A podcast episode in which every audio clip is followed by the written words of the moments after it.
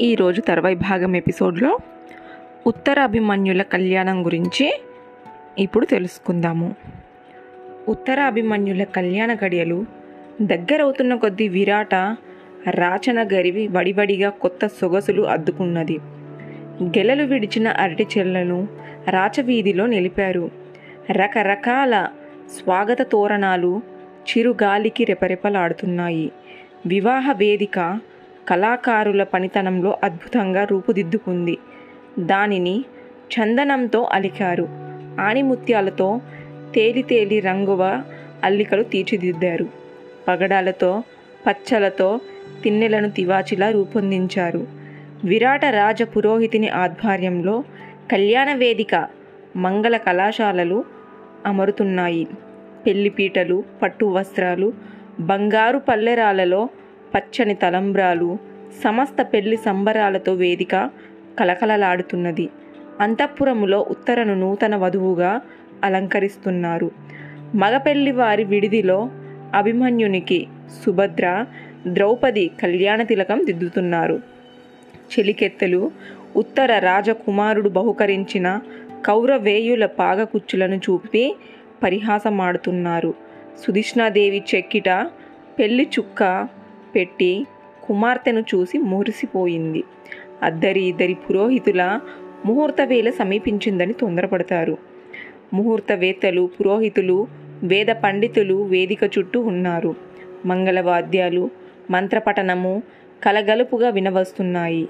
లాంఛన ప్రకారము ఆస్థాన పురోహితుడు ముహూర్త సమయము సమీపిస్తుందని విడిదికి వెళ్ళి సగౌరవంగా పెళ్ళివారిని విన్నవించారు. చక్కగా అలంకృతమై మహోన్నతమైన ఏనుగునెక్కి బంధుమిత్ర పరివారంలో అభిమన్యుడు తరలివస్తున్నారు.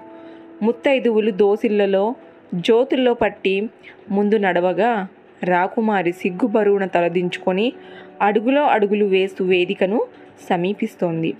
వివాహోచిత సాంప్రదాయ వస్త్రాలతో బంధుజనువులకు చలువ పందిరిలో ఆశీసునులై ఉన్నారు.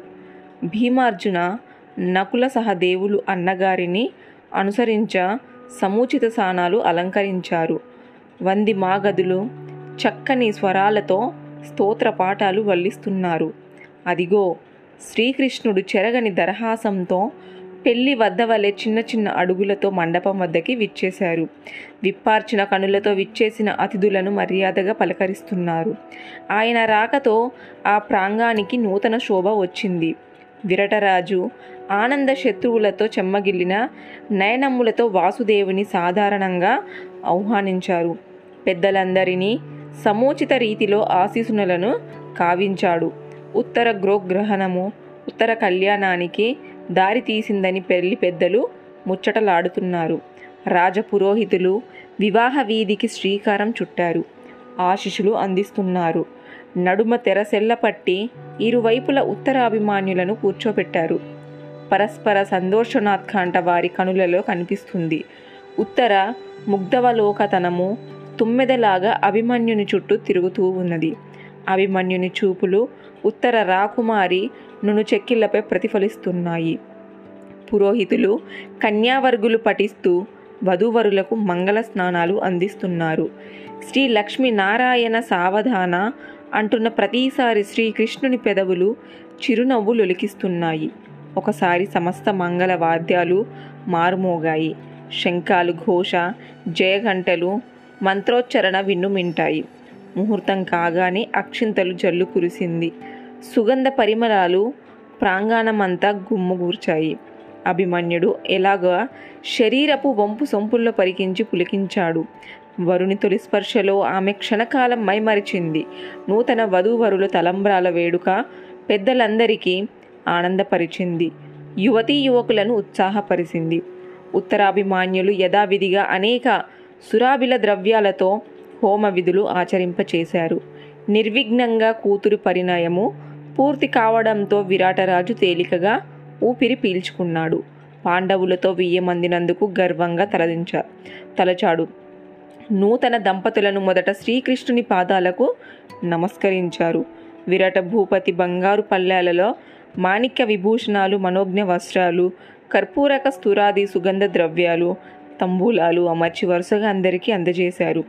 ద్రౌపది సుభద్రలకు సుముచిత మర్యాదలతో సుధిష్ణాదేవి అమూల్య కానుకలు సమర్పించింది.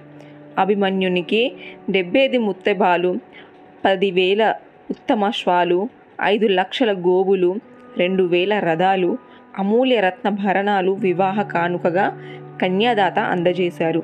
లక్ష మంది దాసదాసీజనాన్ని నూతన దంపతులకు బహూకరించారు.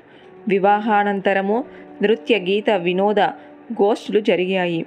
విందు భోజనాలు అందరికీ తృప్తి కలిగించాయి. పలు దేశాల నుంచి విచ్చేసిన రాజ్యాధిపతులు మహోత్సవాలలో పాలు పంచుకొని వినోదించారు. విరాట భూపతి అదృష్టాన్ని అందరూ కొనియాడారు. నాలుగు రోజులు విరటుని ఆతిథ్యంలో పుల్లాసపరుషులై అందరూ గడిపారు. బలరామ చక్రవర్తి పలువురు ఆత్మీయులు ఉండగానే వాసుదేవుడు అందరినీ సమావేశపరిచి తాను చెప్పదలిచిన మాటలను అందరికీ చెప్పడము ప్రారంభించారు.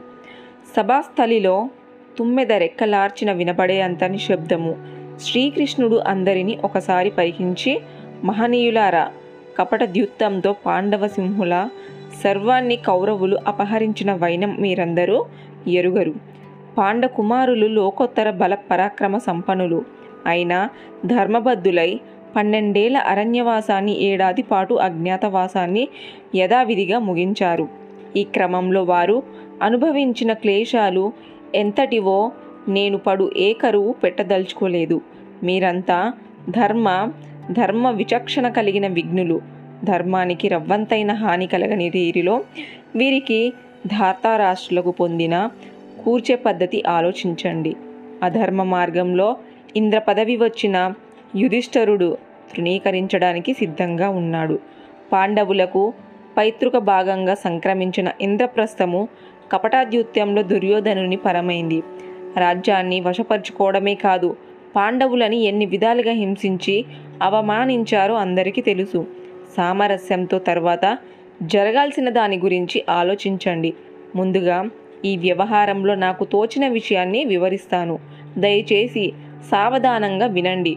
ప్రస్తుతం పాండవులు రాజ్యహీనులు. సాధన సంపత్తి లేనివారు. దీనిని అదునుగా తీసుకొని తమ దుర్వార శౌర్య ప్రభావాలు గల కౌరవులు రాజ్యం తిరిగి ఇవ్వడానికి సుముఖంగా లేనట్టు తోస్తోంది. పాండవులు ఎంతటి పరాక్రమవంతులైనా ఏమాత్రము వాహిని సాయం లేక పగవారి అనంత సైన్యంతో పోరాడటం సులభ సాధ్యం కాదు కదా. అయినా దాతారాష్ట్రుల వైఖరి పూర్తిగా తెలుసుకోకుండా మనం ఒక నిర్ణయానికి రాలేము. ఏకపక్ష నిర్ణయాలు వ్యవహార దక్షత అనిపించుకోగల జాలవు అందుకే ఉభయుల తరపున సమర్థవంతంగా దౌత్యం నెరపడానికి సర్వసమర్థుణ్ణి వారు వద్దకు పంపాలి. దుర్యోధనుడు రాజ్యభాగం ఇవ్వటానికి అంగీకరిస్తే సరే సరి. నిరాకరిస్తే ఏమి చెయ్యాలన్నదే ఆలోచించవచ్చు. ఇద్దరు పెద్దలు శాంతి కాముకులుండగా అప్పుడు అనువైన మార్గము లభించకపోదు. అంటూ తన ప్రసంగాన్ని ముగించబోయి ఆగాడు. ఈ సందర్భంలో మొదట చెప్పవలసిన మాటను ఇప్పుడు చెబుతున్నాను.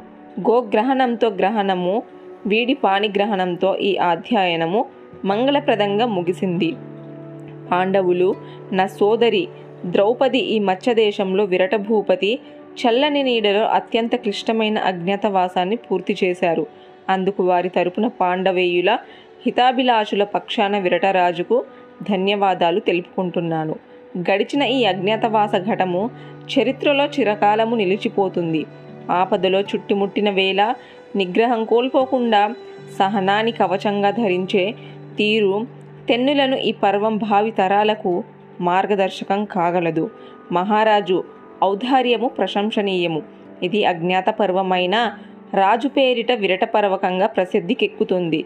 ప్రజల మనోఫలకాలను విరటుడు కొన్ని యుగాల పాటు నిలిచి ఉంటాడు అని వాసుదేవుడు చేతులు ముకులించారు ఆ మాటలకు విరటరాజు సజల నయనాలతో మాట పెగలక నిలబడి కైమోడ్చాడు. చినంబరాల రెపరెపలాడుతూ ఆటనడ కంకణ ధ్వనులు తప్ప కొంతసేపు సభ ఉలుకు పలుకు లేకుండా ఉంది. తదుపరి బలరాముడు సభానుద్దేశించి మా తమ్ముడు కృష్ణుని ప్రసంగాన్ని మీరింత శ్రద్ధాసక్తులతో విన్నారు కదా. వాని సూచన ఇరువర్గాలకే కాక రాజలోకమంతటికి క్షేమకరం. ఎవరి రాజ్యభాగం వారు తీసుకొని సుఖంగా పాలించుకోవచ్చు బాంధవ్యాన్ని చెదరకుండా కాపాడుకోవచ్చు. ఇరువురి మధ్య సంధి కూర్చడానికి మంచి వ్యవహార దక్షుడు కావాలి. నేర్పరిని అన్వేషించండి. సంధి పొసగని ఎడల రాగల విపత్కర పరిస్థితిని ఊహిస్తే నాలో అలజడి రేగుతున్నది. ధర్మనందుడికి ద్యుతాక్రీడలో తగినంత ప్రావీణ్యత లేదని సుయోధనునకు స్పష్టంగా తెలుసు. దీనిలో శకుని ఎత్తులు జిత్తులు ఏమీ లేవు. అందుకని కౌరవులు అధర్మపరులన్న ఆరోపణ పదే పదే చేయడము సహేతం కాదు. ద్యుత్య క్రీడలో పందెములోడి కోల్పోయిన సంపదను అన్యాయంగా కైవసం చేసుకున్నారని ఆరోపించడం సబవు కాదు. ఈ సత్యాలన్నిటినీ మనసులో పెట్టుకొని మనం వ్యవహరించాలి. వారి వద్దకు వెళ్ళే రాయభారి సైతం వీటిని విస్మరించరాదు. ధర్మధర్మ మీ మాంసాలకు తావులేదు. ఉభయుల అభిప్రాయాలను ఇరు పక్షాలకు ఎరుగపరిచి అమోధ్యకరమైన పరిష్కారాన్ని కనిపెట్టగల విఘ్నుడు కావాలి. హస్తినాలో అభిమానదులైన రారాజు సముఖంలో పాండవేయుల శౌర్య పరాక్రమాలను కీర్తించి రాజ్యభాగాన్ని సాధించాలనుకుంటే మొదటికే మోసం రాగల ప్రమాదం ఉంది అనుకోవని లౌక్యాన్ని ప్రయోగించి కార్యసాధన చేయగల వారిని పంపాలి అన్నాడు. బలరాముని మాటలు వింటున్నంతసేపు సాత్యకి బుసలు కొడుతూనే ఉన్నారు. కనులు అగ్ని కనలైపోయినాయి. సభా మర్యాదలు పాటించాలి కనుక అతి కష్టం మీద చివరిదాకా ఓర్పును వహించారు. బలరాముని ప్రసంగం పూర్తి అయి కాగానే సత్యాగి ఒక్కసారిగా చెలరేగాడు. తరవై భాగం నెక్స్ట్ ఎపిసోడ్లో తెలుసుకుందాము.